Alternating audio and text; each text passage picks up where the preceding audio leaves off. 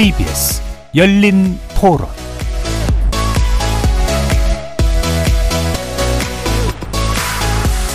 안녕하십니까. KBS 열린 토론 정준희입니다. 나중에 우리한테 돌아온다고 하는데 그게 보장이 된 게 없잖아요. 현재까지 내고 계셨던 분들도 앞으로가 사실 불안정한 거고 조금 더 안정적인 방안이 좀 필요하지 않을까라는 생각이 들어요. 지금 이제 인구가 계속 줄어들고 있잖아요. 충분히 이해되는 것 같아요. 지금 우리까지는 그래도 어느 정도 받겠지만 자식들은 더 걱정이잖아요. 장기적인 관점에서 운영을 잘해야죠, 안전하게. 20대 후반. 개인적으로는 어쩔 수 없이 내야 되니까 가입이 되어 있는 거고 계속 정책이 바뀌니까 위에서 어떻게 하고자 하는 대로 저희의 돈이 왔다 갔다 하는 거니까 그런 점이 좀 부정적으로 좀 보입니다. 50입니다. 15, 10%? 10% 정도면 범위 안에 들어가는 것 같은데 더 늦게 받는 거는 좀 그래요. 기분은 안 좋은데 어쩔 수 없죠. 제때 못할 것 같으니까 불안함? 아, 최소한 낸 것만이라도 받았으면 좋겠네요. 거리에서 만나본 시민들의 목소리 어떻게 들으셨습니까? 지난주 정부의 국민연금 개편안 밑그림이 공개됐습니다. 현재 소득액의 9%인 보험료율을 15% 이상으로 올리고 연금 지급 개시 연령도 69세로 늦춘다면 기금 재정을 안정적으로 지속할 수 있다는 건데요. 단 지금 받고 있는 연금액은 유지할 것을 권고했죠. 이 개편안에 따른다면 적어도 2093년까지는 기금이 고갈되지 않는다라는 그런 계산이 나오게 되는데 하지만 더 내고 받는 액수는 그대로인데다가 더 늦게 받아야 하는 이 제한을 두고 시민사회 반발 커지고 있습니다. 기금의 안정적 운용도 중요하지만 노후생활 안정과 소득 보장이라는 국민연금 본연의 기능 유지도 중요하기 때문인데요. 저출산 고령화 사회에 진입한 우리나라의 한계를 극복해 나가면서 국민연금을 건전하게 지속시켜가는 방법은 무엇일지 오늘 세 분의 전문가와 함께 구체적으로 살펴보도록 하겠습니다. KBS 열린 토론 지금부터 시작합니다. 살아 있습니다. 토론이 살아 있습니다. 살아있는 토론, KBS 열린 토론. 토론은 라디오가 진짜입니다. 진짜 토론, KBS 열린 토론. 오늘 토론 함께 해주실 세 분의 전문가 소개합니다. 김우창 카이스트 산업시스템공학과 교수 나오셨습니다. 안녕하세요. 윤성명 보건사연구원 연구위원 자리해 주셨습니다. 안녕하세요. 정세은 충남대 경제학과 교수 함께 하셨습니다. 예, 안녕하세요. 자, 국민연금 개편에 관련된 내용이 한참 얘기가 나오다가 잠시 좀 어, 소강 상태였는데 일단 정부 밑그림이 어, 나왔습니다. 어, 핵심으로는 이제 더 많이 내고 개시 연령은 좀 늦추면서 어, 지급액은 유지하는 것 정도로 정리할 수가 있는데 총평을 일단 간단하게 한번 들어보도록 하겠습니다. 먼저 정세윤 교수님부터 말씀 주실까요? 어, 이번에, 이, 이거는 정부안이 아니라 그 위원회에서 예. 일단 만든 것이고, 이제 향후에 정부에서 이제 다시 이걸 음. 감안하고 국민들의 반응이나 이제 이런 것들을 감안해서 다시 만들 것인데요. 저는 다시 만들 때에 좀 이런 점들을 고려해 줬으면 좋겠습니다. 어, 모든 국민이 사실 우리가 그 건강보험 하나로 건강보험이 잘 돼 있기 때문에 어, 몸이 아프거나 그럴 때 이제 의지할 때가 있잖아요. 예. 국민연금도 그러한 역할을 하기 위해서는 일단은 어느 정도 보장성이 확보가 되어야 하는데 이번에 나온 안은 그것이 아예 빠진 채 예. 너무나 과도하게 아주 먼 미래 아직까지 사실 기금도 많이 있고 30년이면 한 세대가 남아 있거든요. 예. 그래서 그 사이에 우리가 어, 이 재원을 확보할 수 있는 여러 가지 방안이 있음에도 불구하고 지금 당장 더 시급한 보장성 강화는 전혀 음. 빠져 있는 그런 안이 나왔기 때문에 저는 어, 지금으로서는 이런 안이 최종안으로 선택되어서는 안 된다라고 생각하고 있습니다. 예. 그 이 보장성 측면은 이제 소득 대체율이라든가 지급액에 관련된 이 부분이 이제 빠져 있다. 예. 이후에 좀 논의가 보강됐으면 좋겠다. 예. 자, 그럼 윤석열 연구위원님. 예, 저는 이제 재정계산위원회 여기 참여를 했고, 예. 1차부터 5차 이번까지 다섯 차례 다 참여를 했고, 또 제가 또 공교롭게 담당하는 분야가 또 재정 안정화 방안이 예, 있습니다. 예. 다섯 차례 다. 뭐 처음에 언론에 이제 먼저 앞서 보도됐을 때는 뭐 16개 안 아니냐. 그래서 도대체 전문가들이 우리 보고 어떻게 하라고 이렇게 많은 안을 내놨냐. 네. 뭐 그런데요. 이번에 재정 추이 결과를 보면 그 4차 때는 2057년에 기금이 소진되는 걸로 나타났는데 음. 이번에 2055년에 소진되는 걸로 이전에 앞당겼지 않습니까? 이제 그러니까 보험료를 25년 동안 1% 포인트도 못 올렸으니 일단은 보험료는 좀 올려야 될 것 같다. 그 부분에 대해서 예. 공감대는 많이 형성이 됐습니다. 이제 만 가장 유력하다고 지금 얘기되는 게 어쨌든 보험료 9%를 향후 10년 동안 매년 0.6% 포인트씩 올려서 15%까지 가자 이게 하나가 있고 예. 그다음에 지금 올해 국민형 수급 연령이 만 63세거든요. 이게 2028년에 64세, 2033년에 65세가 되는데 그 2033년 이후부터 점차적으로 연금 수급 연령을 66, 67, 68세까지 3년 더 연장하자. 뭐요요 내용은 상당 부분 공감 대가 형성이 됐습니다. 거기다 또 하나가 이제 붙여진 게 기금 수익률을 더 올리면 이제 예. 2093년까지 재정 안정을 달성할 수 있, 있다 뭐 이런 세 가지 조합인데 가장 하나 확실한 건 뭐냐면 이제 제가 주장했던 안이 보험료를 15%까지 10년 동안 6, 저 6%포인트를 더 올리고 예. 소득 대출 급여율은 40% 그대로 유지하고 저는 뭐 준 자동 안정장치를 도입하는 건데 어쨌든 결과적으로는 저 연금 수급 시 연령을 한 3년 뒤로 연장하는 예. 거하고 유사합니다. 근데 요 두 개 조합만 보면 이게 가장 확실한 재정 안정화 조치거든요. 예. 그 부분에 대해서는 일단 우리가 공감대는 형성해야 될 것 같습니다. 예. 그래서 기본적으로 요율을 높이고 어, 지급 개시 연령을 늦추는 것에는 어쩌- 어쨌든 공감대가 있다라고 이제 보셨는데 어, 16개 안 중에 어느 게 될지는 그러나 아직은 확정되지는 않은 거고요. 자, 김우찬 교수님. 예, 어, 간단하게 먼저 한 문장으로 정리를 하자면, 예. 어, 논의 과정은 치열했으나 결론은 치열하지 않았던 예. 보고서라고 평을 하고 싶습니다.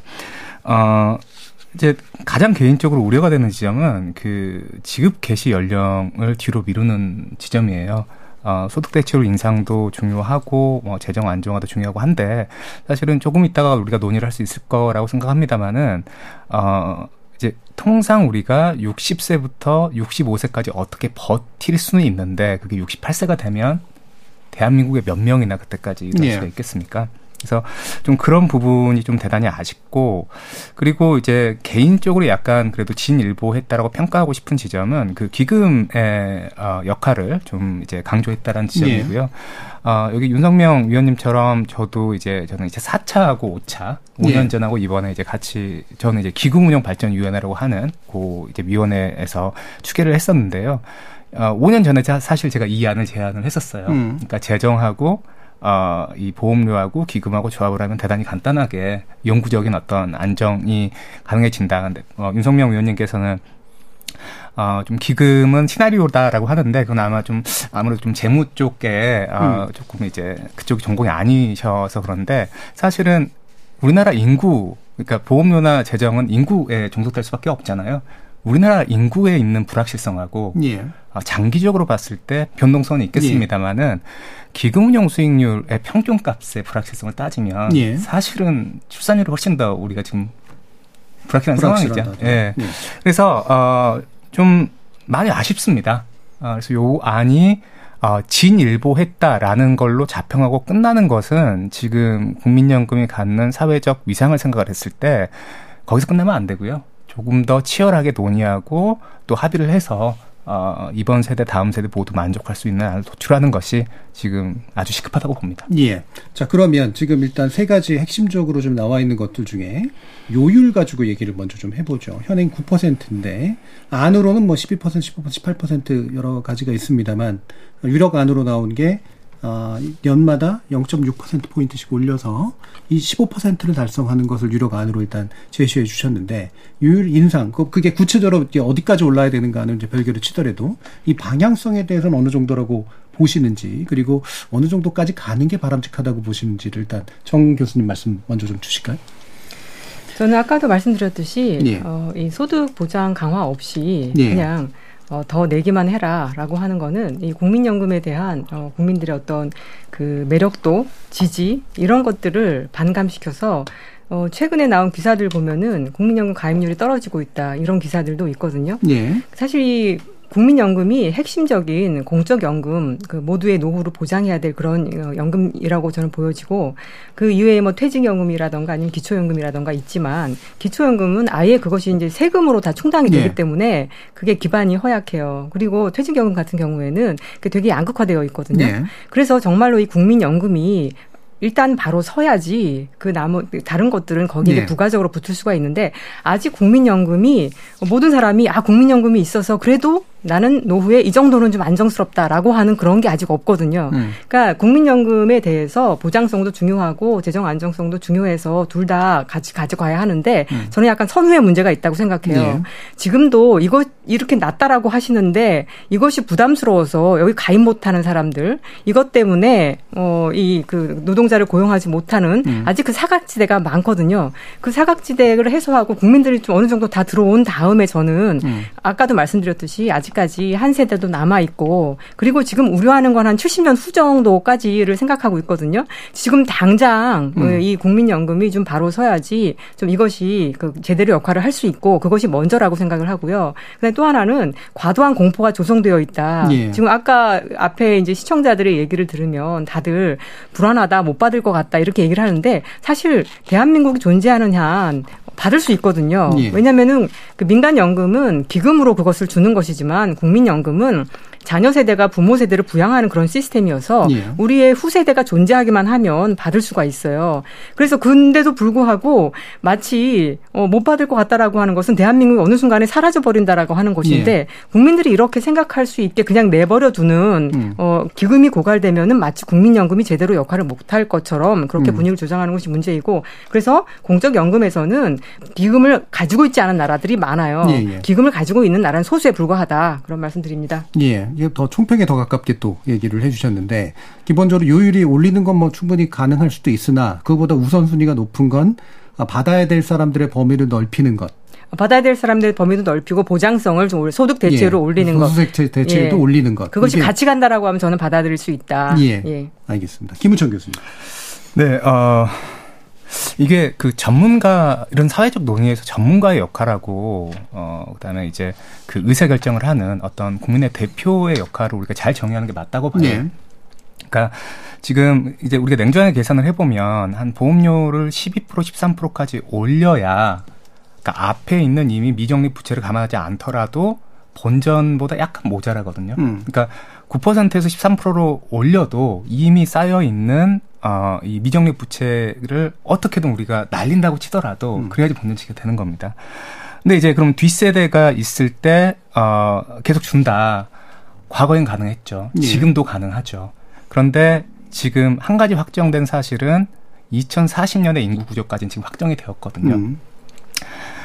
미래에 보면 어, 국민연금이 지출해야 되는 건 GDP의 9% 정도로 수렴합니다.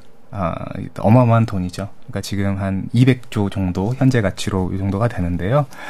그 200조를 다음 세대가 쉽게 낼 수 있는가라는 얘기를 하려면 예. 과연 우리 세대가 얼마만큼 더 부담할 수 있는가를 봐야겠죠. 음. 근데 우리 세대가 부담하는 건 지금 50조 정도거든요. 근데 거기에서 뭐 5조, 10조 정도를 더 부담을 못하는 상태에서 뒷세대는 당연히 부담할 수 있다라고 얘기를 하는 것은 어 저는 이제 소득 보장성 강화에 대단히 저도 친화적인 사람이고 예. 어 이제 그쪽 선생님들이랑도 교류를 많이 하는데 그거를 마케- 마케팅이라고 하는 거는 조금 잘못된 지적 같아요. 예. 저는 그게 좀 안전불감증에 가까운 게 아닐까. 음. 그래서 어, 보험료율을 어, 균형 상태까지는 올리는 게 맞는 것 같고 그다음에 어느 정도 수준이 적당한가라는 질문을 해 주셨는데요. 예.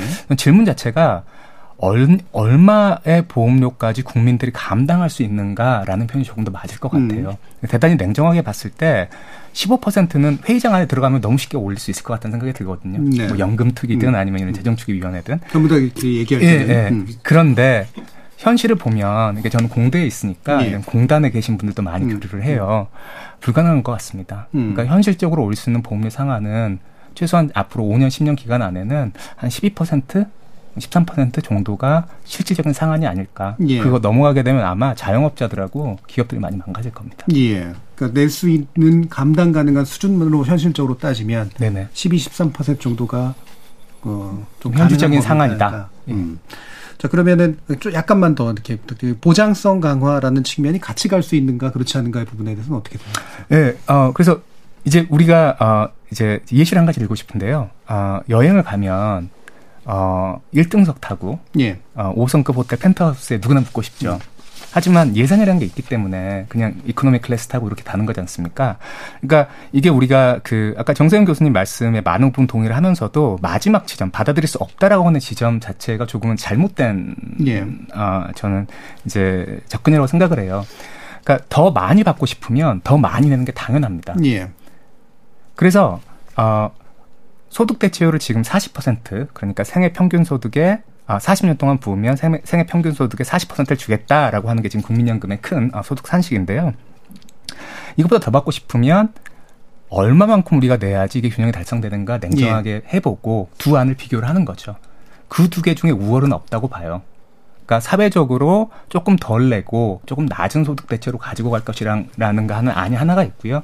또 다른 안이 있겠죠. 어, 많이 내고 많이 받아가는. 예. 그 두 개 중에는 어, 어떤 그 가치 판단의 문제 혹은 선호도의 문제이지 어떤 것이 더 우월하다고 생각하지는 않습니다. 그래서 예. 우리 같은 전문가들이 해야 되는 역할은 어, 어떤 것이 옳다라는 가치관을 주장하는 것도 중요하죠. 근데 그거는 사회적 논의의 장에서 그러면 안 되고 어, 그러한 안을 만들어내는 것 그리고 그러한 계산을 바탕으로 나온 안을 국민들께서 가입자들께서 논의를 통해서 선택할 수 있게 만드는 게 저희 역할이라고 믿습니다. 예, 알겠습니다. 좀 뭐 사실은 쟁점이 좀 있긴 합니다만 뒤에서 이제 보장성 문제하고 연결해서 다시 한번 좀 논의해 보도록 하고요. 아까 이제 어, 윤석면 연구위원께서는 이미 이제 15% 정도까지 올리는 게 바람직하다라고 좀 얘기를 해주셔서 뭐 약간의 덧붙이실 말씀 있으면 덧붙이시면서 개시 연령을 이제 68세 뭐 이 부분도 이미 언급해 주신 부분이긴 합니다만 이 부분에 대한 의견까지 한번 같이 듣도록 하겠습니다. 일단 우리가 확정된 게 몇 가지가 있습니다. 예, 출산율이 지금 작년에 0.78이니까 24만 9천 명이 태어났고 올해는 더 적게 태어날 것 같습니다. 근데 이제 이들 세대가 부양해야 될 저 저 세대들이 70만 명에서 100만 명 태어난 세대거든요. 이 부분이 이제 일단 확정이 돼 있고 아까 이제 연간 지출액이 우리가 50조 정도 부담하면서 연간 지출액이 한 200조 될 거라고 말씀 주셨는데 이번 재정 추이 결과에서 보면 2040년에 최대 적립금 1,755조가 2055년 15년 뒤에 없어지는데 그동안 없어지는 게 1,755조뿐만이 아니라 그 매년 들어오는 보험료 수입에다가 기금이 남아 있을 때 기금 투자 수익을 합치면 그 15년 동안에 총 사라지는 액수가 4천조 가량이 됩니다. 그래서 1년에 없어지는 1년에 연금 지급 액으로 나가는 돈이 평균적으로 한 300조 가량이 됩니다. 예. 이제 이게 제일 중요한 포인트인 것 같아요. 그래서 이제 우리가 연금 논의할 때 이제 국민의 전문가가 할 역할은 뭐냐면 국민의 이해관계자들한테 우리의 선택 여지가 어디까지 있는가를 알려드리는 게 중요하다는 거죠. 예. 지금 우리가 논의할 때는 우리가 아직도 선택할 수 있는 폭이 굉장히 많다고 생각하는데 우리는 선택할 폭이 별로 없다는 겁니다. 인구 구조가 굉장히 나쁘고 그런데 이걸 그냥 지금 놔둔다 그러면 이 우리가 빚이 있잖아요. 계속 그 복리로 늘어나듯이 더 증가하는데 이미 2040년까지 인구 구조들은 확정이 돼 있기 때문에 예, 이미 언급된 부분이어서요. 그래서 예. 이, 이 부분과 관련해서는 그러니까 우리가 별 대책이 없다. 그러니까 보장성 쪽은 다른 쪽 그러니까 선택과 집중을 해서 우리가 좀 지- 저 접근할 필요가 있는 거고 이제 보험료 관련해서는 15%로 부담해도 올려도 우리가 재정이 불안정하다 그러지 않습니까? 그런데 그 정도까지 올리면 아까 10% 13% 정도까지 올릴 수 있다 그랬잖아요. 예. 근데 12, 13% 올라봤자 이게 재정 안정 달성 못 한다는 겁니다. 그럼 어떻게 해야 되나 할 때 제가 봤을 때는 우리 나라 어쨌든 전체 경제 비중에서 대기업들이 또 뭐 이렇게 큰 비중도 차지하지 않습니까? 대기업들, 중견기업들은 어느 정도 감내를 할 수 있을 것 같아요. 그런데 중소기업이나 뭐 취약 근로자들은 감내하기가 좀 어려울 것 같거든요. 예. 그 부분에 대해서는 세금을 쓰자는 겁니다. 그러니까 예. 그 부분에 대해서는 정부가 사용자나 근로자한테 보험료 지원 사업을 하면서 보험료 많이 올라가는 부분에 대해서 어느 정도 부담을 경감시켜 주면 저는 사회적으로 좀 수용 가능하지 않을까 그렇게 보고 있습니다. 그다음에 예. 연금 수급 연령 관련해서는 이게 이제 제일 쟁점인데 이걸 현재 시점에서 보니까 문제지 68세까지 올리는 게 지금 올리는 게 아니라 2035년 이후 2040년 이후에 올리자는 겁니다. 그때 가서. 근데 지금 봤을 때 이게 말이 안 되는 것 같지만 이미 한 10년, 20년 정도 지나면 청년층하고 이제 작년에 어떤 잡 컴피티션, 그러니까 일자리 경합이 좀 줄어들 거고 일본 같은 경우만 해도 노인들이 65세까지 한 7, 80%는 다 일을 하고 있거든요. 예. 우리는 지금 뭐 현대차에서도 이제 노조 파업 요건으로 정년 65세까지 연장 안 해주면 파업 들어가겠다 이런 식으로 이제 무력 행사를 하려고 그러지 않습니까? 근데 이제 이 부분 관련해서 정년은 무작정 65세까지 우리가 65세나 68년까지 연장을 한다 그러면 또 젊은 층들 취업 못하는 층들의 불만이 많을 것 같으니까 이 부분을 예. 해결할 수 있는 건 지금 대통령 직속에 노, 저, 노, 저 경사노위에서 초고령사회 계속 고용 연구회라는 게 출범했습니다. 이제 제가 거기 관여하고 있는데 예. 여기서는 뭐 일, 일률적인 정년 연장보다는 어쨌든 65세까지 일할 수 있게 일할 수 있게 하면 아, 사회보험료의 한 절반은 지원해 줄 수 있고 또더 예. 오래 가입할 수 있으니까 그래서 소위 말하는 소득 크레파스를 좀 줄여주는 쪽으로 어떻게 모색해 보자. 이걸 또 저 경사도에서는 논의를 하고 있거든요. 그래서 예. 이런 쪽하고 같이 병행한다 그러면 저는 반드시 불가능하지는 않다고 생각합니다. 예. 그래서 요율 인상은 필요한 거는 여전히 맞고 12, 13%가 현실적이라고 하더라도 이거를 감당 가능하게 만들어 줄 수 있는 취약계층에 대해서는 세금 지원을 통해서 네. 15%까지는 맞출 수 네. 있다라고 판단을 하시고 계시고요. 아, 정년 연장 관련해서는 이제 일괄적으로 풀어야 될 문제는 아닌 것 같다라고 보시는 것 같고. 자, 이 부분 다시 정세윤 교수님 말씀 한번 좀 들어보죠. 사실 뭐 지금도 정년 연장, 그러니까 정년이 뭐 60세다 이런 것이 있지만 어, 대부분의 회사에서는 한 50세가 되면은 내보내고 다시 재고용한다거나 인건비가 저렴한 비정규 재고용한다거나 그래서 한국 사회에서는 이 정년 보장의 의미가 저는 없, 의미가 없는 것 같아요. 예. 그래서 어, 지금도 이것을 뭐 올린다 만다 해봤자 결국에는 어, 긴 기간 동안에 그러니까 이게 수급 개시 연령을 올린다라고 하면서 같이 논의가 되는 거는 정년을 연장하면 되는 거냐 말 거냐 이런 논의가 있지만 음. 실제로 지금의 정년도 제대로 보장이 되고 있지 않기 때문에 어, 여- 이 상황에서 수급 개시 연령만 올린다면 정말 긴 기간 을 아무런 소득 보장 없이 있을 수밖에 없다. 어, 이 우리나라하고 비슷한 그 어떤 제도들을 가지고 있는 나라가 많지 않고 정년 보장을 하고 있는 그 제도를 가지고 있는 나라가 일본이라고 알고 있는데요. 일본 같은 경우에는 정부가 민간 기업에게 좀 강제를 하는 편입니다. 예. 그러니까 누구나 65세까지 정년 보장이 되어 있는데 워낙 희망하는 사람은 다 그렇게 해 주, 주도록 정부가 강제를 하고 있는데요. 우리는 정년 보장이라고 하는 것이 있지만 그것을 지키지 않아도 뭐 아무런 제재가 네. 없기 때문에 지키지 않거든요. 그래서 저는 이것도 지키지 뭐 지금도 어 이, 이것을 뭐 거- 도입한다 만다 해도 어차피 그것을 강제하는 규정이 없게 들어올 것이 뻔하기 때문에 음. 지금 있는 거라도 제대로 정년을 보장하게 하면서 그것이 잘 되면은 차차 논의해 볼 수 있는 것이지 지금 아무런 대책 없이 어 이것을 어, 올려서는 안 된다라고 생각이 듭니다. 예. 그러니까 그 지급 개시 연령을 함부로 늦추는 거는 우선순위상으로 가장 나중에 예, 예. 예, 고민돼야 될 그런 부분이다. 네. 다시 김은천 교수님. 예, 저도 방금 정세훈 교수님 하신 말씀에 전적으로 동감합니다. 예. 그러니까 개인적으로 이번 그 재정계산위원회의 보고에서 저는 이 점이 너무 우려스러워요. 음. 그러니까 그 재정계산위원회 마지막 날에 이렇게 위원 두 분, 이제 소득 보장을 조금 방점을 찍으신 위원 두 분이 은- 이제 사퇴하셨잖아요. 예. 그래서 그분들께서 소득 대체율 부분은 좀 이렇게 강하게 올려야 된다고 말씀을 하셨는데 그분들조차 이 지급개시 연령에 대해서 그러니까 그 뒤에 피켓을 보니까 예. 기사에 음. 어, 정년 연장 없는 어, 이 지급 개시 연령 연장은 받아들일 수 없다. 예. 어, 바- 그 말을 뒤집으면 음. 정년 연장이 되면 이거 받을 수 있다는 얘기잖아요. 근데 대한민국에서 아까 제가 모두에 말씀드렸습니다마는 정년이 무슨 의미가 있습니까? 예. 그리고 여기에서 많이 간과되는 것 중에 하나가 건강 수명이라는 게 있어요. 그러니까 우리가 지난 10년 동안에 평균 수명은 3년이 늘었습니다. 근데 건강 수명은 65세에서 바뀌지 않았어요. 예. 통상적으로 소득이 낮은 사람들은 건강에 안 좋죠. 근데 지금 여기서 합의가 된 것처럼 저는 이제 좀 이해를 하고 있는데 만약에 이게 합의가 돼서 이렇게 좀 물에 물 탄 듯 해가지고 어 이렇게 지급 개시 연령이 연장이 돼버리면 음. 우리나라에서 좀 이제 강한 노조가 있는 좋은 회사 다니는 분들, 예. 어, 저희 같은 좀 그래도 좀 공기업, 어, 예. 이런, 이런 사람들을 제외하고 그렇지 않은 사람이 한 80%는 될 텐데 예. 통상 그분들이 50대 중반 되면 더 이상 노동력을 상실하는데 음. 그래서 저는 그 지점이 대단히 우려스럽고 어 이게 이럴 거면 국민연금을 왜 하나라는 음. 생각이 들어요. 그리고 많은 분들이 이제 뭐 이제 네이버 댓글 저도 보니까 예. 많은 분들이 뭐 다음엔 70세로 연장하겠네, 음. 75세로 연장하겠네. 그러니까 한 번씩 이렇게 어 주겠다라는 거를 줄이는 것이 어 이렇게 좀 많은 고민 없이 그냥 이렇게 하면 숫자가 나오니까 라고 하는 것 그거는 좀 대단히 국민연금이라고 하는 제도가 어, 사회적 신뢰가 없이는 존재할 수가 없는데 그 신뢰를 어떻게 보면은 좀 이제 고 안을 만드는 그런 정부의 어떤 자문위원회에서 깨버린 게 아닌가라는 생각까지 듭니다. 예. 그리고 지급 개시 연령을 늦추는 건 다른 여타 해결되고 난 다음에나 고민할 문제다. 네, 실질적으로 노동시장이 음. 해결이 되고 정말로 노인들이 65세, 70세까지 일이 일을 할 수 있다는 걸 확인하고 해야지. 예. 지금 대단히 큰 가정을 하시는 거예요. 그때가 음. 되면 괜찮아질 것이다. 음. 아니 그때가 되면 우리나라가 인공지능 혹은 초전 초전도체 개발해가지고 대박 날지 누가 합니까? 예. 비슷한 가정이에요. 음. 이건 대단히 위험한 일이라고 봅니다. 예. 이 부분은 윤 네. 의원님께서 의견이 좀 다르시니까. 아, 제가 말씀을 좀 드리면 예. 이제 4차 때도 영음 수급 연령을 이제 뭐 한 2, 3년 연장하자 이런 아이 를 만들었어요. 그 예. 위원회에서도 그때 제가 반대를 했습니다. 똑같은 비슷한 효과를 내는 다른 방법으로 접근하자. 그때 음. 제가 제안했는데 뭐 저랑 같이 뭐 아는 많은 교수님들이 그 고집을 부리더라고요. 그래서 그게 나, 나가자마자 집중 융단 폭격을 받고 논의조차 제대로 예. 못했었습니다. 이제 근데 이번에도 또 뭐 유사한 어, 유사하게 3년 연장인데 뭐 이거는 이- 일단 뭐 먼저 왜 이건 불가피하냐면 두 가지 측면에서 그렇습니다. 근데 이제 저는 다른 대안을 갖고 있습니다. 예. 그걸 말씀드릴게요.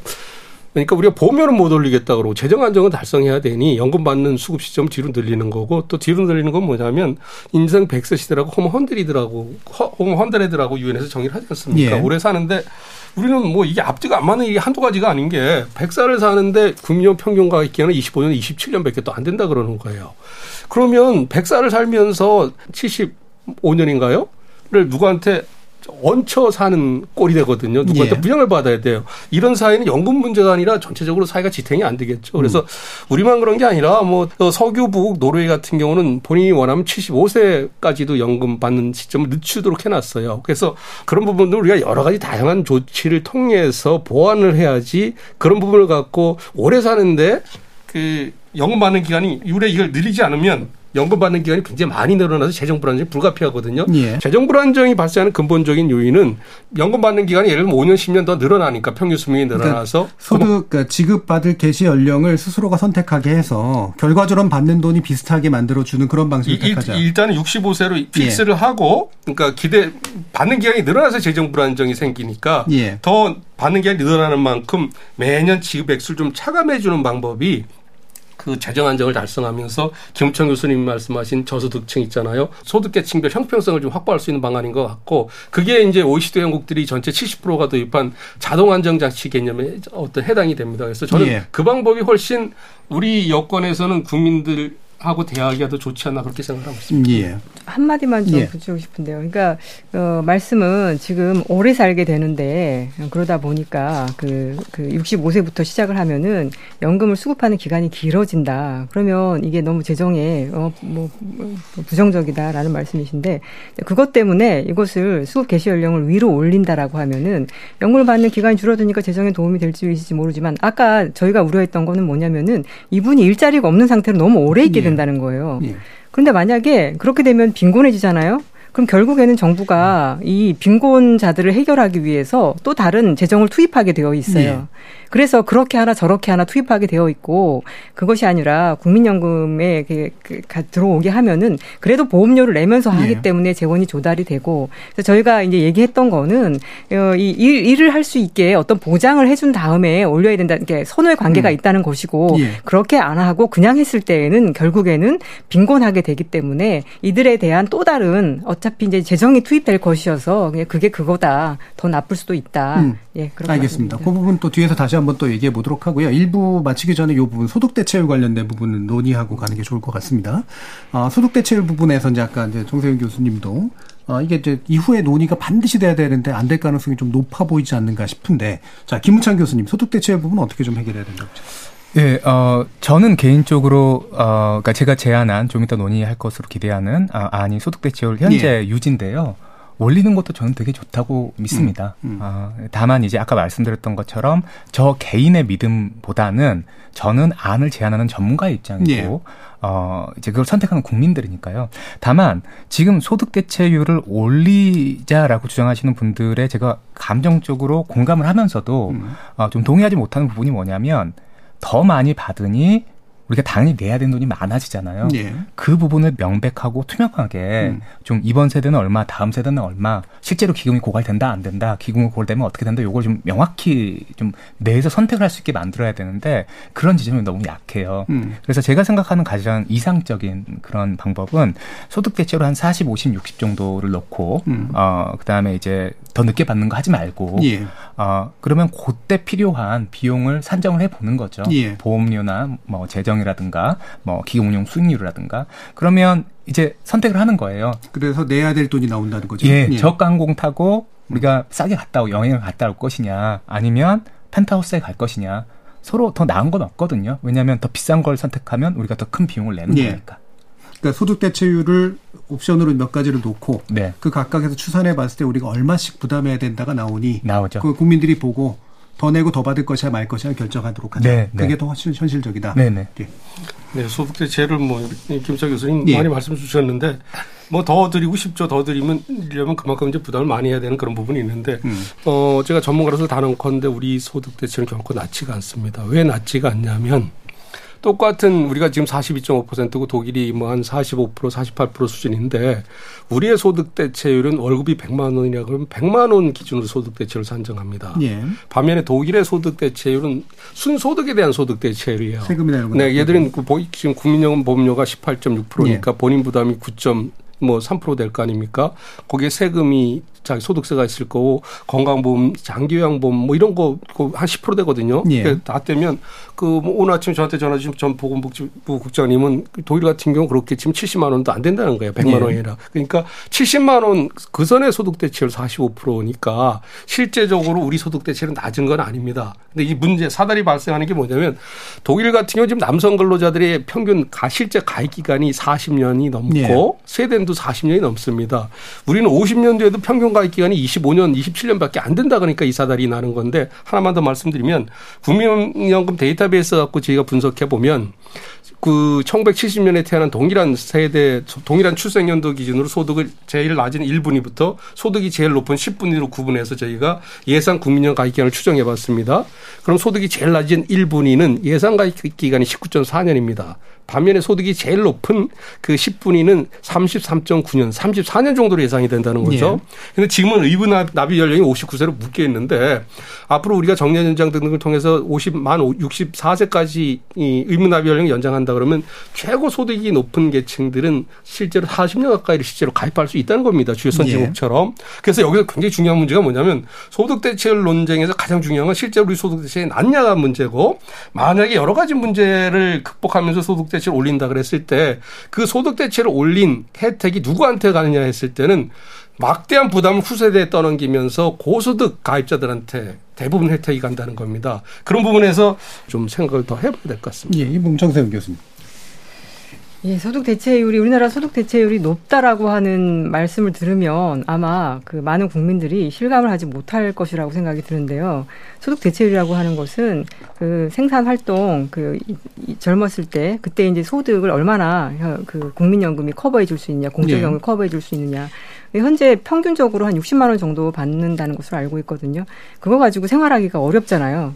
그거 가지고 충분하다. 그거는 너무 현실하고 좀 안 맞는 얘기고 특정한 어느 한 나라의 사례를 들거나 그리고 그 공적 제도가 공적 연금 제도가 상당히 복잡해요. 그래서 아마 어떤 한 제도를 가지고 말씀하신 것 같은데 OECD 평균하고 비교해 봤을 때 우리는 소득 대체율이 너무 낮은 편이고 그렇기 때문에 어이 민간 보험도 많이 들고 그다음 그리고 많은 사람들이 이제 미래에 대해서 좀 불안하다고 생각을 하는 편이죠. 그다음에 그래서 소득 대체율을 좀 올려야 되는 것이고 아까 말씀하시기를 64세까지 더 부으면 그러면 조금 더 더 받을 수 있다. 근데 이게 아까랑 연결되어 있는 거예요. 지금은 60 가입 연령이 60세로 되어 있기 때문에 그리고 그 이걸 만약에 더 할 수 있다라고 하면은 그런 사람을 기업은 뽑지 않을 것이기 때문에 실제로는 더 길게 가 그렇기 때문에 실제로는 다른 이렇게 평범 이렇게 평균적으로 가입 기간이 20 그러니까 40년을 다 어 이 가입을 하면은 어 이렇게 보장을 해 주는데 충분히 보장을 해 주는데 지금 보통 27년 25년밖에 가입을 못 하거든요. 그러니까 지금도 이렇게 가입 기간이 짧은데 음. 이런 상태에서 그래서 이 소득 대체율도 낮은데 이것이 충분하니까 이것이 문제가 없다. 그리고 오히려 고소득자 지금 소득 대체 율을 올리면 고소득자들이 많이 가져간다. 이것도 좀 맞지 않습니다. 왜냐하면은 다들 아시다시피 국민연금은 재분배 기능을 가지고 있거든요. 그래서 절대 금액으로 그 고소득자들이 많이 가져가는 건 맞지만 음. 그거는 보험료를 많이 내기 때문에 예. 많이 가져가는 것이지 그 재분배 기능이 있기 때문에 누구나 저소득층이 저임금 계층이 훨씬 더 국민연금 가입이 유리하다는 것은 알려져 있, 있기 때문에 예. 이것의 소득 대체율을 올리면 이것이 어, 고소득자에게 유리하다라고 하는 거는 어, 이게 약간 그 왜곡된 잘못된 정보를 줄 수 있다고 생각이 듭니다. 예, 뭐 아마 또 다른 반론 있으시긴 할 텐데 일부 맞춰야 되기 때문에 이거 간단하게 세 분께 좀 들어보면서 방금 저 정세인 교수님 말씀 주신 부분에 더해서 아까 이제 김우창 교수님 제안하신 부분이잖아요. 대체율 올리면 좋으나 대체율을 어떤 어느 정도까지 올릴 것인가를 놓고 결국은 납부액을 재조정하는 수밖에 없다. 이 견해에 대해서는 어떻게 보시나요? 어, 저는 그렇게는 생각하지 않습니다. 현재 상태에서 만약 소득 대체율을 올린다라고 하면은 보험료를 올릴 수 있다라는 게 저의 생각이기 예, 때문에 어 근데 그렇지만 어 김우창 교수님 말씀하신 것처럼 이게 한도는 있어요. 왜냐하면 예. 이거를 너무 높이면 이 거부감이나 이런 것들 때문에 국민연금에 가입하지 않, 않고 싶어 하기 때문에 그래서 당장은 저는 한 45% 소득 대체율을 현재 40%에 45% 정도로 올리고 보험료율은 뭐 12%, 예. 뭐 13%뭐 이 정도까지 올릴 수 있지 않을까 그 짝으로 예. 생각합니다. 예. 자, 다른 두 분의 마지막 코멘트, 요 소득 대체율 관련된 거 보완을 먼저 좀 네, 들어보죠. 제가 말씀드릴게요. 뭐 제가 자꾸 반박을 하려고 그러는 건 아니고, 그러니까 우리 연금 제도가 뭐냐면 소득 재분배기는 굉장히 강하게 들어가 있습니다. 그러다 보니까 OECD에서 지금 우리 소득 대체율이 31%라 그런 건 뭐냐면 소, 다른 나라는 다 소득 비례 연금이에요. 자기 소득에 비례해서 우리가 소득 비례 연금이면 소득 대체율 42.5%가 되는데 소득 재분배 기능이 마- 많이 들어가 있다 보니까 중간 이상 고소득 소득 대체율은 떨어지는 거거든요. 그래서 이제 우리가 이게 누진적이다 이런 얘기를 하는데 두 가지 면에서 누진적이 아니고 역진적이라는 겁니다. 하나는 우리 제도 정도의 제도를 운영하려 그러면 보험료를 최소한 18%에서 22% 걷어야 되는데 절반도 채 안 걷으니까 예. 소득재분배 기능을 통해서 저소득층에 나눠주는 것보다 고소득층이 후세대 떠넘기면서 갖고 가는 게 훨씬 많기 때문에 예. 하나가 문제가 있고 이 문제는 그게 그렇게 간단한 문제가 아닙니다. 그래서 소득대체율 문제 이걸 풀라 그러면 제가 해답을 하나 제시하면 뭐 그 우리의 소득재분배 기능이 있는 국민연금을 100% 소득비례연금으로 한 번에 못 가지만 점진적으로 빼고 그러면 취약계층들은 소득재분배기능이 없어지니까 지금보다 더 소득대체율이 낮아가, 낮아질 거 아닙니까? 두 가지 대책을 쓸 수가 있어요. 프랑스하고 독일이 쓰고 있는데 저소득층에 대해서는 우리가 소득대체율 국민연금 40% 떨어진다 그러면 저소득층에 대해서 성실 가입한 한 20년, 30년 이상 가입한 분들한테는 50% 소득 대체를 줄 수도 있다는 겁니다. 예. 대신 그 부분은 세금으로 예. 세금으로 메우자는 거고 그래도 이분들이 넉넉한 연금액이 안 된다 그러면 우리가 최저 보장으로 해서 국민기초생활보장제도나 뭐 이런 기초연금보다 더 많은 액수를 예. 지급하는 이런 또 다른 방법이 있다는 거죠. 이게 투입 비용 대비 그 소득 계층별로 어떤 적절한 노후소득 보장하는 데는 좀더 효과적일 수 있다는 겁니다. 예, 김은철 교수님. 예, 오늘 이렇게 통상적으로 이렇게 두 분이 나와서 이런 자리에 소통을 하는데 세 분이 나온 게 이상하다고 윤석열 박사님이 그러셨거든요. 예, 네분 아니면 이제 보통 세 분. 예, 근데 이제. 그러니까 저의 음. 포지션은 저는 이렇게 생각을 해요. 윤석열 박사님은 그래도 재정 안정을 좀 예. 강조하는 분이고 어, 정세현 교수님은 이제 소득 강화를 예. 강조하는 분인데 개인적으로는 어, 재정 안정 방안이 없는 소득 어, 강화는 안으로 성립할 수가 없죠. 불가능하니까요. 그리고 소득 아, 안정이 없는 재정 안정은 의미가 없죠. 예. 거면 국민연금 왜 합니까? 음. 지난 15년, 16년 동안 국민연금 개혁하자 그렇고 한 발도 안 나갔는데 이 두 전문가 집단 분들이 제가 느끼기에는 음. 그냥 평생을 달리신 거예요. 좀 이제는 만났으면 좋겠습니다. 예. 예, 그래서 그런 가치관은 좀 내려놓으시고 어, 소득 대체율이 높다 낮다 이런 싸움 이제 좀 그만하시고 음. 소득 대체율을 이렇게 객관식으로 40, 45, 예, 50 예. 뭐 이렇게 하고 거기에 필요한 어떤 비용, 그게 음. 재정이든 뭐 뭐든지 간에 명백하게 보인 다음에 어떤 사회적 공론의 장에서 선택하게 하는 게 이제 시간이 얼마 안 남았거든요. 예. 그래서 좀 그런 방향으로 논의가 되면 좋겠습니다. 예, 알겠습니다. 예, 방금 말씀하신 건 칸트를 연상케 하는 예, 예, 합리론을 놓고 예, 그런 발언이었습니다. 자, 일부 논의를 통해서 기본적으로 지금 나온 밑그림 권고안에 대한 세 가지 쟁점을 위주로 한번 좀 살펴봤고요. 이어진 2부에서 아, 과연 이제 더 구체적으로 우리가 따져봐야 될 것이 무엇인가, 실제로 사회적 논의에서 어떤 것들이 실질적인 쟁점이 돼야 되는가 이 부분을 논의해 보도록 하겠습니다. 여러분은 지금 KBS 열린 토론과 함께하고 계십니다. 토론은 치열해도 판단은 냉정하게 복잡한 세상을 바꾸는 첫 걸음은 의외로 단순할지도 모릅니다. 평일 저녁 7시 20분 당신을 바꾸는 질문 KBS 열린 토론 정준희입니다. KBS 열린 토론 정부의 국민연금 개편안 밑그림에 관련된 평가 그리고 과제에 대해서 얘기 나누고 있는데요. 윤성명 보건사연구원 연구위원, 정세은 충남대 교수 그리고 김우창 카이스트 산업시스템공학과 교수 세 분과 함께 하고 있습니다. 어, 사실 앞에서 이제 이미 쟁점들이 짚어지긴 했는데 김우창 교수님이 그 얘기를 하셨잖아요. 결국은 두 가지 서로 다른 가치관이 계속 평행선을 달리고 있어 온 것 아니냐. 이걸 어떻게든 만나게 해야 되는 것 아니냐라는 말씀을 주셨는데 그 만나는 게 쉽지 않아서 이제 잘 안 만나지는 거 아니겠습니까? 어, 결국에 이제 우선순위를 좀 달리 보는 그런 가치관의 차이가 좀 있기도 한데요. 어, 이른바 이제 재정의 안정성과 함께 어, 생활의 안정성이라고 하는 두 가지 기능을 어, 어떻게 좀 충족시킬 것이냐. 여기에는 낸돈뿐만 아니라 사실 국가가 더 많은 기능을 해야 된다라고 하는 그런 또 언급도 있긴 있으니까 이에 대한 얘기가 아마 좀 후반부에서 좀 많이 얘기가 될 것 같은데 아 일단은 김은창 교수님이 나름대로 또 안을 새로 내신 게 좀 있으시잖아요. 네네. 그런 들어보고 네. 이게 이제 그 안을 실현하는 즉 만나게 하는 안으로서 적절한지 한번 평가를 한번 해보면 좋을 것 같습니다. 예, 제가 어 이제 추계 말고도 지금 음. 국회에서 돌아가고 있는 연금 특위에 윤석명 아, 박사님과 같이 참여하고 있는데요. 예. 아, 이제 거기에서 제가 낸 안이 아, 보험료 3% 인상, 음. 그 다음에 국가의 재정에서 어, 연간 GDP의 1% 정도, 지금 기준으로 따지면 예. 20조 정도 됩니다. 그다음에 기금용 수익률이 장기적으로 연평균 4.5% 정도로 추산이 되고 있거든요. 예. 요거를 이제 자산 배분을 좀 바꾸는 식으로 해서 한 6% 정도로 올린다면 음.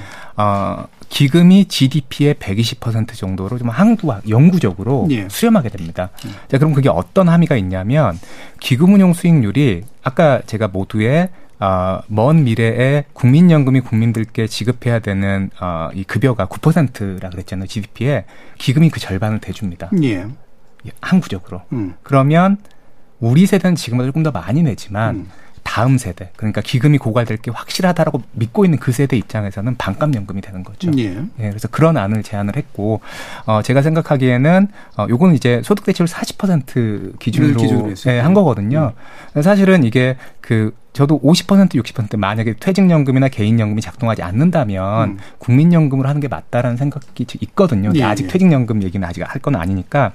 그래서 50% 60%에 대해서도 계산을 해보고 좀 음. 이렇게 정세현 교수님하고 윤석열 교수님 같은 분이 좀 가운데 테이블에 만나셔서 예. 어 실제로는 그래서 이제 이 재정 안정 말고 소득 아, 소득 강화하시는 선생님께 따로 연락을 드렸어요. 예. 좀 안타까워서 음. 지금 이대로 가면은 어, 지급 개시 연령만 늘어나고 그러면 음. 없는 사람들이 이렇게 너무 힘들어지니까 예. 제가 50% 60% 소득 대체율의 요 조합을 계산해 드리겠다고 음. 일주일 전에 연락을 드렸습니다. 예. 근데 아직 답장은 없으세요. 그래서 제가 요 말씀을 좀 드리는 이유가 예. 이제 어 시간이 얼마 안 남았어요. 음. 제가 5년 전에 비슷한 안을 제안을 했었고 그때는 여러 가지 조합이 있었거든요. 예. 근데 제가 보기에는 나름 이제 공학적으로서 이런저런 숫자에 음. 익숙할 거 아닙니까? 어, 이게 마지막이에요. 음.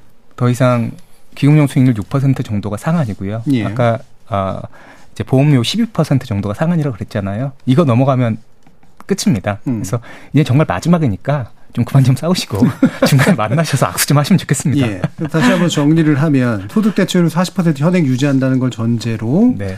어, 그 납부액의 수준을 현재 9%에서 12% 정도로 3%포인트 올리고. 네. 그리고 국가 재정이 이제 포함되는, 그러니까 더 투입돼야 될 부분은 이제 1, 정도 수준으로 잡고. GDP 1%. 1%로 잡고. 네. 그리고 현재보다 기금 수익 운용률을 그러니까 4.5% 정도로 돼 있는 거로 하는데 이걸 6% 수준으로 약간 더 높이는. 네네. 그걸 결합하면 기금이 고갈되지 않는 선이 이제 마련이 된다. 네. 그리고 후세대도 더 막 부담하거나 이러지 않습니다. 똑같습니다. 모든 예. 세대가 똑같이 부담하고 예. 기금은 절반의 연금 급여를 용어 영원히 해결해 줍니다. 예. 그럼 요거는 이제 50이나 60으로 소득 대체를 높이면 여기 이제 숫자 조합이 좀 달라지죠. 네, 그냥 음. 뭐 계산이 좀 복잡할 것 같긴 한데요. 예. 그냥 얼른 생각해 보면 음.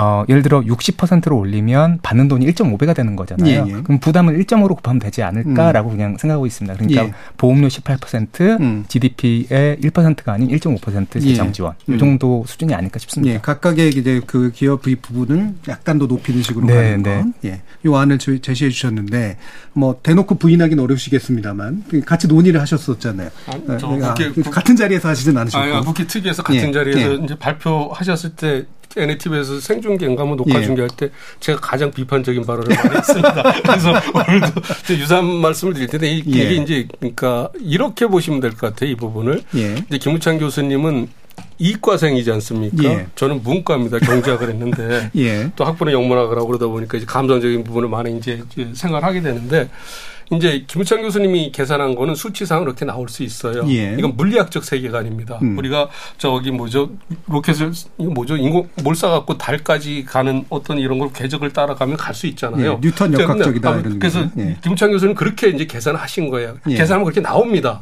근데 저 같은 사람이 이제 문제를 삼는 건 뭐냐면 지금만 해도 기금 수- 운용 수익이 낮다 그러는데 4년에 한 번씩은 손실이 발생합니다. 예. 지금도 벌써 공격적인 투자를 하고 있기 때문에 음. 그 작년에 우리가 국민연금 운용하면서 80조 원 정도 손해가 났거든요. 근데 비상수 대책을 다 마련했었는지 이제 공청회도 해야 되니까 이제 사- 지금 80조를 올해 다 많이 했다 그러면서 이제 많이 국민연금 공단에서 홍보를 하는데 이제 제가 드리는 말씀은 이런 겁니다. 70년 동안 그렇게 평균적으로 갈 수가 있는데 사람들이 사는 세- 세상 여의도의 정치인들은 어떻게 세상을 보냐면 예. 우리가 이제 예를 들면 1997년에 IMF 경제 위기를 경험했고 2008년 글로벌 위기를 경험했고 또 코로나 팬데믹으로 굉장히 어, 또 경제적인 충격을 많이 경험했잖아요. 예. 그래서 한 2, 30년 최소한 늦어도 2, 30년 주기로는 한 번에 큰 경제 위기가 온다고 우리가 많은 사람들이 공감을 하고 있는데 이렇게 포트폴리오를 짰는데 5년 내 10년 내 굉장히 큰 경제적인 충격이 와서 예. 공격적으로 투자한 게 이제 이런 식으로 좀 더 공격적으로 지금 포트폴리오 구성하는 거거든요. 그러면 예. 3년에 한 번씩 손실이 날 화- 확률이 많습니다. 근데 큰 충격이 앞으로 5년 내 10년 내 와서 원금의 20, 30%가 날아갔다 그러면 그걸 뭐 기다리고 그러면 70년 동안 다- 다시 회복할 수도 있지만 예. 뭐 국정감사 뭐 여의도 정치권에서 그냥 안 놔둔다는 거죠. 우리 음. 노후 자금 갖고 잘하라 그랬더니만 원금의 20, 30% 날려버렸다 그러면서 모든 논의가 그런 그 어떤 스케줄이 거기서 멈 출수 있다는 거죠. 예. 그러면 예.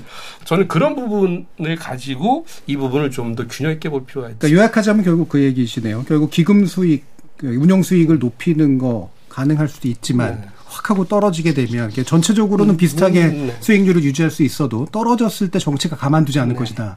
그러면 이 불안정한 요인이 연금의 운용에 투입되게 되면 굉장히 큰 일이 날 네. 수가 있다. 그래서 훨씬 납부액이나 이런 쪽에 안정적인 쪽으로 이제 의존하는 게 맞다. 네. 이렇게 보시는 거고요. 네. 정세윤 교수님. 예. 기금 수익률을 올리는 거는 어- 기금이 존재하는 한 뭐 할 수 있으면 저는 그 좋은 방안이라고 생각합니다. 예. 그러나 뭐 그게 가능했는데 지금까지 안 했다면 그게 문제인 것이고 그걸 못 했다라고 하는 거는 수익률을 올리는 것만큼 또 감당해야 될 위험성이 있다라고 예. 하는 어, 윤 박사님의 그 말씀하고 저는 같이 동의를 하고요. 예. 그다음에 그 김우창 교수님께서 어, 소득 대체율 올리는 거에 그 찬성을 하신다고 하시면서도 그 내놓은 안을 보면은 보험료를 단번에 올리고 그 다음에 또 정부의 돈도 GDP 1%로 계속 넣어서 기금을 쌓자는 얘기거든요. 그러면 생각해 보면은 정부 GDP 1, 정부가 세수 GDP 1%를 넣는다라고 하는 것은 한 해에 한 20조 정도를 예. 넣는다. 10년 넣으면 200조고 이거를 계속 넣는 거거든요. 자, 그러니까 그러면 그, 그걸 넣, 넣기 위해서 또 세금도 내야 되잖아요. 지금 이렇게 보험료를 올리고 세수를 여기에 이제 투입하고 아무런 보장성 강화 없이 그럼 이제 누가 그 부담을 하는 대상이 되냐면 사실은 어 저도 하겠지만 지금 이제 막 사회 활동을 시작하는 우리가 미래 세대라고 하는 30대 40대들이에요. 그러니까 이 친구들이 어 보험료도 지금보다 훨씬 더 내야 되고 세금도 훨씬 더 내서 그런데 부장성은 하나도 커지지 않아요. 그런데 우리나라는 다른 나라하고 달리 지금 복지가 되게 약하기 때문에 다들 어, 살기가 되게 팍팍하다고 해요. 예. 지금보다도 아무런 미래를 훨씬 낮게 하는 보장성 없이 보험료를 더 내고 세금을 더 내서 그냥 기금을 이렇게 유지한다라고 하면은 어 제가 봤을 때는 지금 이게 근본적인 이 문제가 저출산의 문제거든요. 예. 저출산의 문제가 저는 더 심각해질 것 같아요. 자기가 살기가 너무 팍팍하기 때문에 음. 결혼도 안 하고 애도 안 낳는데 살기가 더 팍팍해지는 거거든요. 그리고 또 한편으로는 이 미래에 너무 저는 그 부담 이런 것들이 좀 과장되어 있다고 생각하는데 어 2060년 70년이 되면은 그 인구의 우리나라 인구의 한 절반 정도가 고령 인구잖아요. 예. 근데 이들을 다 부양하는 데 드는 국민연금 급여액이 GDP의 10%가 안 됩니다. 이거는 상당히 효율적인 그 예. 노후 그 보장 수단이거든요. 자, 그런데 그 10% 아니 전체 그 국가의 전체 소득의 10%밖에 그 45%의 그 노후 인구를 어, 보장하기 위해서 들여 쓰는데 근데 왜 이렇게 보험료를 많이 내야 된다고 하는가? 뭐 30% 이렇게 얘기를 하거든요. 예. 35% 그거는 현재 보험료를 부과하는 그 대상 소득이 되게 협소하게 정의되어 있기 때문입니다. 그거를 보험료 부과 대상 소득이라고 하는데요. 전체 GDP 다의 보험료가 고르게 부과되는 것이 아니라 지금 현재 GDP의 30%에만 보험료가 부과가 돼요. 예. 그래서 미래에 미래에도 여전히 어, 이, 그, 은퇴 인구가 많고, 일하는 사람이 적은데도 불구하고, 그 일하는 사람의 근로소득에게만 예. 그 모든 그 부담을 다 지우거든요. 음. 그렇기 때문에 미래 노인들이 특히 많이 받아가는 것도 아니에요. 보장성이 그대로라고 하면 미래도 60만 원밖에 못 받거든요. 예.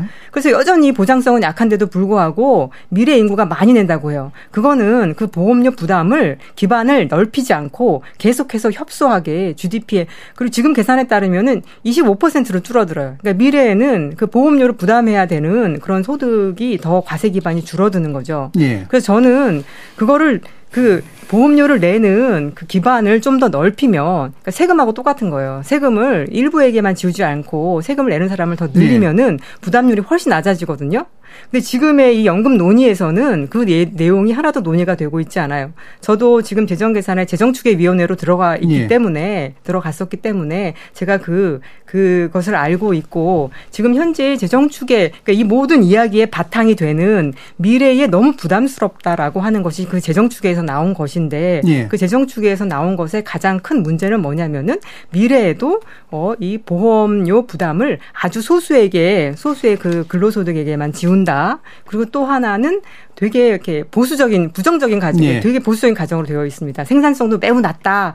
로봇화 투자가 뭐 진전되어도 생산성 올라가지 않을 것이다. 뭐 그 일하지 일, 그 일하지 않는 노인들도 여전히 많을 것이다. 예, 예. 여성들도 일하지 않은 그러한 되게 부정적인 그 미래를 그리고 있어서 저는 지금부터 그, 그 이렇게 정책적으로 그 노력을 한다면 어 이 지금 이렇게 어두운 그 거시 전망도 좀 밝아질 것이라고 생각하고 예. 그다음에 더욱 중요한 거는 보험료 부과 기반 소득 그것을 좀 넓히는 일이다. 예. 그렇게 되면 많이 완화되기 때문에 저희가 이렇게 좁은 틀에서 자꾸 노인들도 부담, 노인들도 불만이고 젊은 사람들도 불만이고 이렇게 싸움을 시킬 필요가 없을 것 같습니다. 예. 근데 결국 이제 뭐 단순하게 다시 한번 얘기를 하면 재정 추계가 좀 잘못됐다라는 의견하고요. 이건 좀, 좀 논쟁이 길어질 것 같고요.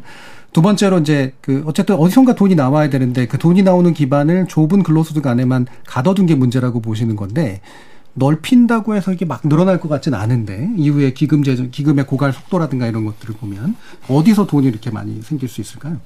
지금 말, 말씀드렸듯이 어이 그 보통 GDP의 한 어, 65%가 근로소득이라고 하거든요. 예. 그러면은 음 보험료 부과 기반은 그래서 얼추 그 정도는 넓어야 돼요. 예. 근데 지금도 GDP의 한 30% 정도밖에 보험료를 부과하고 있지 않아요. 그러니까 예. 그 이유는 좀 밝혀줘야 되는 건데, 어, 국민연금공단이던가 아니면 예, 예. 보건복지부에서 밝혀줘야 하는 것인데, 예를 들면은 보험료 소, 그 소득 전체가 보험료를 부담하는 하는 그 기반이 아니고 상한이 있어요. 예. 그러니까 뭐 500 몇만 원, 500 몇십만 원 이상이 되는 예, 예. 아주 고소득자들의 고소득자들이 좀 덜 내게 된다거나 음. 그런 것이나 아니면 그 아직 이 그 국민연금에 들어오지 않은 사람들이 있다거나 네.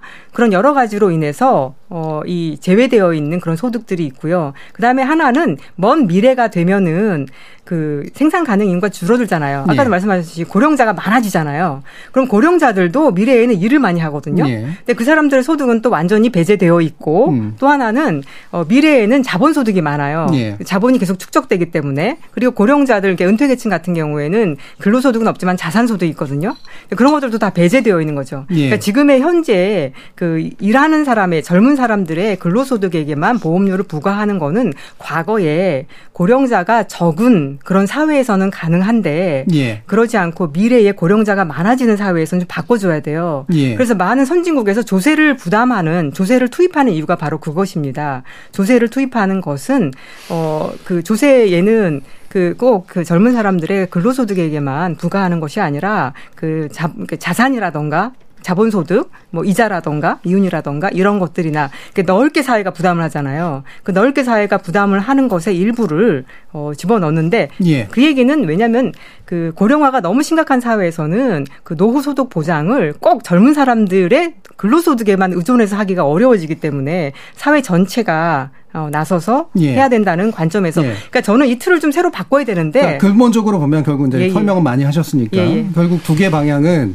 현재 근로소득 상한선이라든가 납부액 상한선 이런 것들을 없애거나 예. 사업소득이나 자본소득 같은 그 소득들을 파악해서 거기에 국민연금 부담액을 주도록 만들든가 아니면 그걸 이미 다 조세로 다 끌어들였으니 조세를 투입해가지고 이 부분을 메구든가 이 방법으로 이 얘기를 하신 것 같고요. 다시 이제 원래 제 원제안자께서 얘기해 주시죠. 네네. 어, 먼저 이제 윤석명 박사님께서 네. 얘기하신 아 기금 운용 수익률 잘 모르겠다라고 하는 지점은 그러니까 좀 아.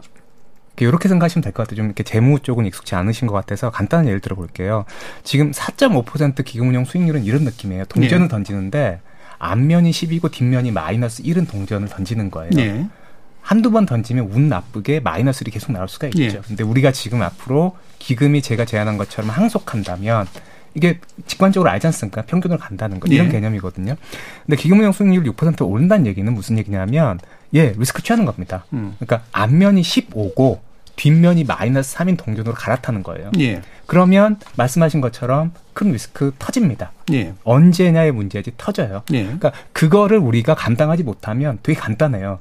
돈 더 내면 됩니다. 1년에 예. 20조, 30조씩. 예. 근데 그것보다는 만약에 장관님 같은 분들께서 우리가 조금 더 리스크를 취하면 이렇게 내는 돈이 많이 줄어드는데 게다가 기금이 항구적으로 유지가 돼서 이번 세대든 다음 세대든 부담하는 거 똑같고 기금이 절반을 해결해 주는데 설득을 하셔야죠. 예. 그게 안 되면 예, 그러면 윤석명 박사님 말씀 맞습니다. 근데 너무 아깝지 않습니다. 예. 그러니까 그게 한 가지가 있고요. 그다음에 정세영 교수님 말씀에 제가 그 지점에 사실 저도 이제 그좀 많이 답답한데 음. 말씀을 나눌 때마다 어 아까 정세영 교수님이 어 이제 우리가 GDP의 1%를 태운다라고 하면 네, 맞습니다. 이게 50보 100보 아 아니죠. 그 조삼모사고 예. 어퍼치나 매치나예요. 결국은 국민들의 어떤 경제 활동에서 세금이 나오고 그걸로 재정을 태우는 거거든요. 예. 근데 그게 왜 그렇게 돼야 되는가라는 말씀 기회가 있으면 좀 이따 드리는 걸로 하고. 근데 지금 우리가 1%를 내는 거는 대단히 큰 부담이라고 말씀을 하시면서 다음 세대는 9%거든요. 음. 근데 기금이 없어지면 오롯이 9%를 내야 돼요. 근데 그건 많지 않다라고 말씀을 하세요. 자, 그러면 여기서 만약에 현재 지금 노후 빈곤율이 40% 육박하잖아요. 근데 지금 우리가 모셔야 되는 노인의 수는 우리 다음 세대가 모셔야 되는 노인의 수는 오, 수의 5분의 1밖에 안 되거든요. 예. 이들 빈곤하게 우리가 놔둔다는 거는 우리가 이분들을 못 모시거나 안 모시는 거겠죠. 못 모시는 거에 가까워요. 우리는 5분의 1밖에 안 되는 노인도 못 모시면서 다음 세대는 그 다섯 배를 그냥 소득을 넓히면 할 수 있다? 이제 납득이 안 돼요. 솔직히 음. 말씀드리면. 예. 그래서 어 그게 그러한 밝은 미래를 어떤 어 이런 공적인 자리가 아닌 데서 얘기하는 거 너무 좋죠. 하지만 좀 우리가 냉정하게 어 국민들이 선택을 해야 되는 그 입장에서 그 명확한 그림을 보여주시던가 그게 아니면 어 제가 말씀드린 것처럼 어 이렇게 좀 명확한 수치로 나온 그런 그 이제 가격표를 붙이는 거죠. 예. 소득 대체율 40%는 제가 말씀드린 3, 1, 1호면 되고 50%면 뭐 얼마고 붙여서 선택을 하게 만드는 겁니다. 그거 말고는 지금 어, 또다시 지금 두 분 말씀하신 거 듣고 보니까 두 분 같은 분들이 만나서 좀 얘기를 하시라고 자리를 마련해 드렸는데 만나시지 않을 것 같다라는 확신이 예. 드네요. 음, 결국 이제 두 가지 쟁점이 다시 또 나오는데요. 그러니까 사실은 만약에 정치적으로 현재는 타협할 수 있어도 만약에 그 가정을 해도 나중에 마음이 또 바뀌면 어떡하느냐 사실 이 부분이잖아요. 윤, 윤 그, 그, 위원 위원님 얘기를 들어보면 결국에는 만약에 그러니까 이- 이렇게 될 수밖에 없겠죠. 법을 만든다고 하더라도 이게 평균 수익률로 수렴하면 놔둔다 이런 법이라도 만들어야 되는 건가? 그 리스크에 대해서 다시 한번 얘기를 좀 해주시죠.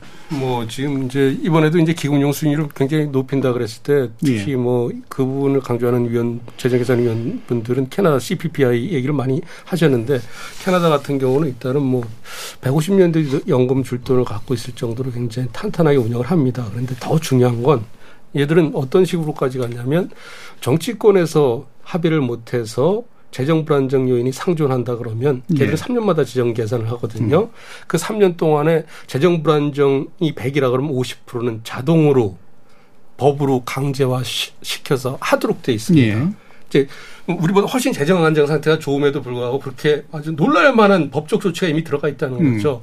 이제 저는 그런 부분을 말씀을 드린 거고 음. 이 계산이 틀렸다 뭐 이런 건 아닙니다. 예. 전두 가지 어, 제가 말씀 못 드린 두 가지를 좀 말씀드리고 싶은 게 있는데 하나는 지금의 재정 추계 결과도 굉장히 낙관적이라는 게 제 개인적인 판단입니다. 음. 제가 다섯 되게 갈리세요. 아, 네네. 예. 네, 다섯 차례 참여했는데 이게 뭐냐면 예. 우리가 지금 평균 학교 출산이 0.78인데 많은 인구 전문가들은 또 우리 연구원이 인구 뭐 출산 이런 전, 전문 기관이니까 지금보다 더 떨어질 걸로 생각하고 많은 사람들이 한 0.6대까지 떨어질 걸로 예상하고 있거든요. 그런데 이번 재정 추계에서 가정한 어떤 출산율 가정은 2030년 이후에 1.19 그 이후에는 1.21까지 올라가는 걸로 가정을 하고 있어요. 네. 그래서 많은 사람들은 그 그게 가기가 좀 어려울 것 같다고 보고 있거든요. 그런 네. 측면에서 이제 굉장히 낙관적인 가정에서 더 비관적인 내용이 나올 수 있다는 거고 그다음에 이제 세금 투입하는 거 관련해서 우리는 뭐 지금 재정 안정 그러니까 제가 주장하는 게 보험료를 15%까지 올리는 거 아니겠습니까? 그래 봤자 지금 40%를 유지하고 우리가 보험료를 25년 동안 못 올리다 보니 이 정부에 그렇게 공개하라 그래도 공개를 안 하고 국회도 공개를 안 하는데 이거는 미정입부치가 아니에요. 재정 추계를 70년 하면 그냥 나오는 숫자인데 현재가로 누적 적자가 3, 아, 7,750조 가량이 쌓여 있습니다. 현재가로. 근데 저 제가 주장하는 보험료를 15%까지 6% 포인트를 올릴지라도 그 누적 적자의 절반인 3,700조밖에 못, 못 줄입니다. 그러니까 결국은 세금이 들어갈 수밖에 없다는 거죠. 그러고 소득 대신 50%로 얘기할 때 재정 계산에 위원회에 냈던 보험료를 13%까지 올리는데 예. 소득 대신 50% 올리고 보험료를 이제 12%까지 올린다 그러면 만약에 누적 적자가 제가 아까 말씀드린 7,750조에서 1,400조 올해 더 늘어나요. 예. 9천조 넘게 늘어난다는 거죠. 그거 어쨌든 연금제도 지속 가능하려 그러면 다 세금으로 투입을 해야 된다는 얘기입니다. 예. 그럼 마지막 한 가지 더 말씀드리면 지금 국민연 우리가 저기 소득 대신이 낮다는 이유는 소득 재분배 기능이 있기 때문에 그럽니다. 그 소득 비례연금이 아니라서 예. 그리고 또 하나는 뭐냐면 국민연금 아까 정선 교수님 말씀하신 적용소득이 상당히 오랜 기간 동안 500만 원 미, 이하였어요. 그런데 요새는 많이 올려서 올 그 7월부터는 500, 4월부터는 590만 원까지 올라갔거든요. 근데 공무원연금 적용소득은 박봉이라 그러면서도 적용받는 소득이 860만 원 된다는 예. 거죠. 그럼 왜 이걸 못 올리냐 그랬을 때 저는 자꾸 올리자 그러는데 이걸 교수분들이나 공무원에서 반대해요. 왜냐하면 올리면 우리가 보험료 낸 거 대비 많이 가- 받아가니까 그만큼 국민연금 재정이 더 불안정해지기 때문에 못 올리겠다는 거거든요. 근데 저는 그래도 올리자 그러거든요. 재정 불안정 측면에서 봤을 때는 국민연금보다 공무원 군인연금 사경이 훨씬 심한데 예. 거기는 소득 상한을 높게 설정해 놓고 박봉이라고 하면서 왜 국민연금은 안 올려주냐 이거죠. 알겠습니다. 어, 그리고, 어, 저 정세인 교수님 이 부분은 다시 한번 좀 얘기해 주셨으면 좋겠는데, 물론 하신 말씀 많으시겠지만, 지금 조세로 이제 GDP 1%를 넣는 것과, 아까 이제 얘기하시는 대안주기 보면 결국 조세가 부담해야 될 측면을 좀 높게 보시는 것 같은데, 그 두 가지가 다른 것이냐? 라는 어. 질문이 생겨요. 예. 저는 좀 다르다고 네. 생각을 하고요.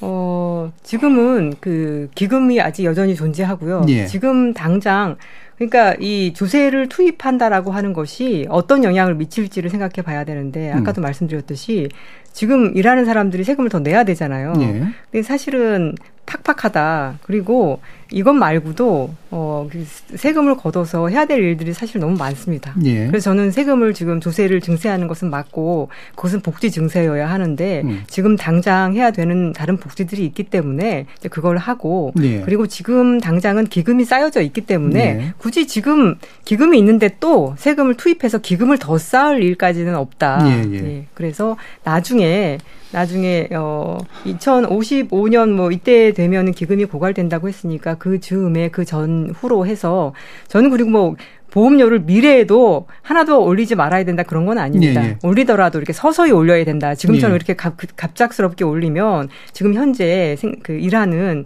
그 MZ 세대들 같은 경우에 가처분 소득이 너무 줄어들기 때문에 오히려 거시적 경제적으로 바람직하지 않다. 뭐 이런 것이어서 어, 이 조세 투입 같은 경우에는 장차 천천히 이것도 예. 마찬가지로 천천히 어, 보험료 인상과 어, 조세 투입과 이런 것들을 하면 되는 것인데 지금 당장 우리가 해야 될 거는 어, 소득 보장성 강화가 먼저다.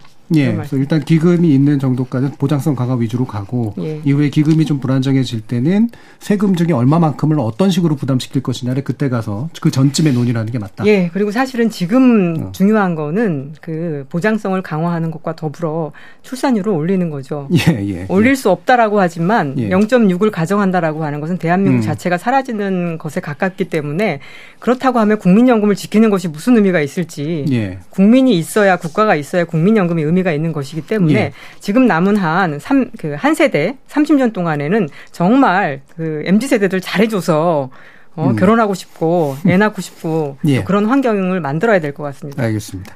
자 이제 마무리할 시간인데요. 어, 뭐 하신 말씀들은 여전히 굉장히 많으시겠습니다만 이후에 사회적 논의에서 제일 중요한 부분들 한 가지씩 어, 짚어주시면 좋을 것 같습니다. 먼저 윤 연구위원님께 부탁드릴까요? 예, 제가 지난 1년 동안 뭐 신문과 고정 칼럼도 계속 썼는데 우리 연금 개혁할 진정한 의지가 있다 그러면 우리 연금이 처한 상황이 어떤 건지 가감 없이 알려드려야 된다는 거거든요. 아, 우리가 알고 있는 거에 비해서 실제 국민연금의 내막은 굉장히 많이 다릅니다. 어떤 소득 보장성 측면이나 재정 불안정성 측면이나 세대 간 형평성, 세대 내 형평성 측면에서 굉장히 문제가 많은데 이런 부분에 대해서 이제 굉장히 그 공개를 꺼리고 있는 부분이 있습니다. 그래서 일단은 걱정하지 말고 국민들이 놀랄까봐 걱정하지 말고 있는 사실 제대로 알리고 예. 그 바탕에서 논의하는 게 좋다는 거죠. 아니면 IMF 경제위기 때도 우리 그저 외환위기 안 올 거라고 정부가 그렇게 장담했지만 결국은 곳간 열어보니까 아무것도 없었지 않습니까? 예. 지금 국민연금 실상도 생각보다는 훨씬 안 좋습니다. 제가 아까 말씀드린 예. 미적립 부채니 누적 적자 이런 거 부분 때문에 그런 부분을 솔직히 말씀드리고 어떻게 하면 재정의 지속 가능성도 확보하면서 저소득 취약계층들이 진짜 걱정하지 않고 노후를 보낼 수 있게 방법이 있거든요. 다른 나라를 이미 하고 있고 여러 가지 제도의 optimal mix를 통해야 이 문제가 풀 수 있다는 겁니다. 그 부분을 말씀을 좀 진솔하게 드려야 될 것 같습니다. 예, 제대로 까놓고 얘기해야 된다. 네. 예, 정세윤 교수님. 예, 그 국민연금이 하는 긍정적인 의미보다는 이거 미래에 그 어, 은퇴 계층에게 주는 연금 급여가 부채다라고 하는 그런 인식을 자꾸 하는 것 같습니다. 이거는 어떤 생각하고 갔냐면은 애가 태어나면 아 얘를 대학까지 보내려면은 얘가 태어나는 순간 나는 빚이 한 3억 있구나 음. 이런 생각하고 비슷한데요. 어, 부담스럽지만 또 나는 경제 활동을 할 것이기 때문에 얘를 키울 수 있거든요. 그래서 중요한 거는 경제 활동을 할 나의 능력이라고 생각이 들고 그래서 지금 고령화가 돼서 점점 어둡다고 하지만 이것을 근본적으로 해결하는 것은 결국에는 저출산을 해결하지 않고서는 이 문제는 음. 근본적으로 해결될 수가 없습니다. 지금 보험료를 높여서 기금 소진 기간을 뒤로 미뤄도 이 그 출산율이 떨어지면은 계속해서 그 소진 시간은 다가오거든요. 네. 그렇기 때문에 어, 이 선호의 문제가 있는 것이 것이고 그렇다고 하면 지금 어느 정도 이제 한 30년 정도 저는 여유가 있다고 생각을 하는데 그 마지막 여유라고 생각을 하는데 음. 이때에 먼 미래에 대한 너무나 과도한 공포심을 유지 주면서 사람들에게 현재를 음. 어, 행복하게 애도 낳아가면서 그렇게 살지 못하게 하는 것보다 이때에 예, 어, 미래에 대한 국가가 책임진다라고 하는 것, 이제 이것을 주면서 음. 준비를 해 나가면 나중에 가면 이제 보험료도 좀 올리고 조세도 투입하고 예. 출산율 좀 올라가고 그렇게 어, 돼야 하지 않을까 생각합니다. 음. 예, 김우창 교수님. 예, 오늘 어, 청취자분들께서 이런 국민연구와 관련된 위원회 내부의 분위기가 어떤지 잘 아셨을 것 같아요. 그러니까 저는 되게 이제 답답한 게, 어, 이제 현 세대와 다음 세대가 같이 내고 똑같이 내고 똑같이 받아가는 것이 그게 왜 그렇게 어려운 일을 하는지 잘 모르겠습니다. 그리고 단순히 그냥 숫자 맞춰보고 어 이렇게 하니까 뭐 3년 늦게 받으세요. 이게 그렇게 쉽게 나온다는 게 좀 납득이 안 돼요. 어, 그래서 나름 이제 좀 많이 어, 고민을 해서 이렇게 평행선을 달리는 두 전문가 집단 분들이 제 생각에는 만날 수 있는 접점을 마련해 드렸고 음. 근데 그 접점이 아까 정생 교수는 30년 남았다고 하시는데요. 저는 사실 이미 지났다라고 느낍니다. 예. 어, 이번에 못하면 기금 고갈되고 그러면 다음 세대는 GDP의 9%. 우리는 지금 2, GDP 1% 내는 것도 손 벌벌 떠는데 그만큼 내야 돼요. 예, 세금으로. 네. 음. 어, 그래서 그런 미래는 발생하지 않으면 정말 좋겠습니다. 알겠습니다.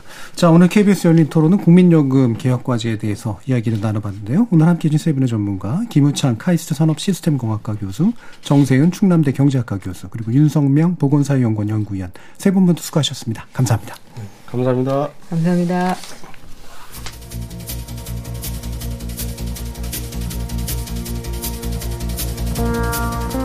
우리 사회보험의 역사는 비교적 짧은 편이죠. 그래서일까 정부, 기업, 가계 등 이른바 경제 3주체의 사회보험에 대한 이해가 그리 깊지는 못한 편인 것 같습니다. 어쩌면 대표적 사회보험으로서의 국민연금에 대해 우리 사회가 깊은 논의를 해볼 절호의 기회가 될 수도 있을 텐데요. 과연 어떤 장이 열릴까요? 지금까지 KBS 열린 토론 정준이었습니다.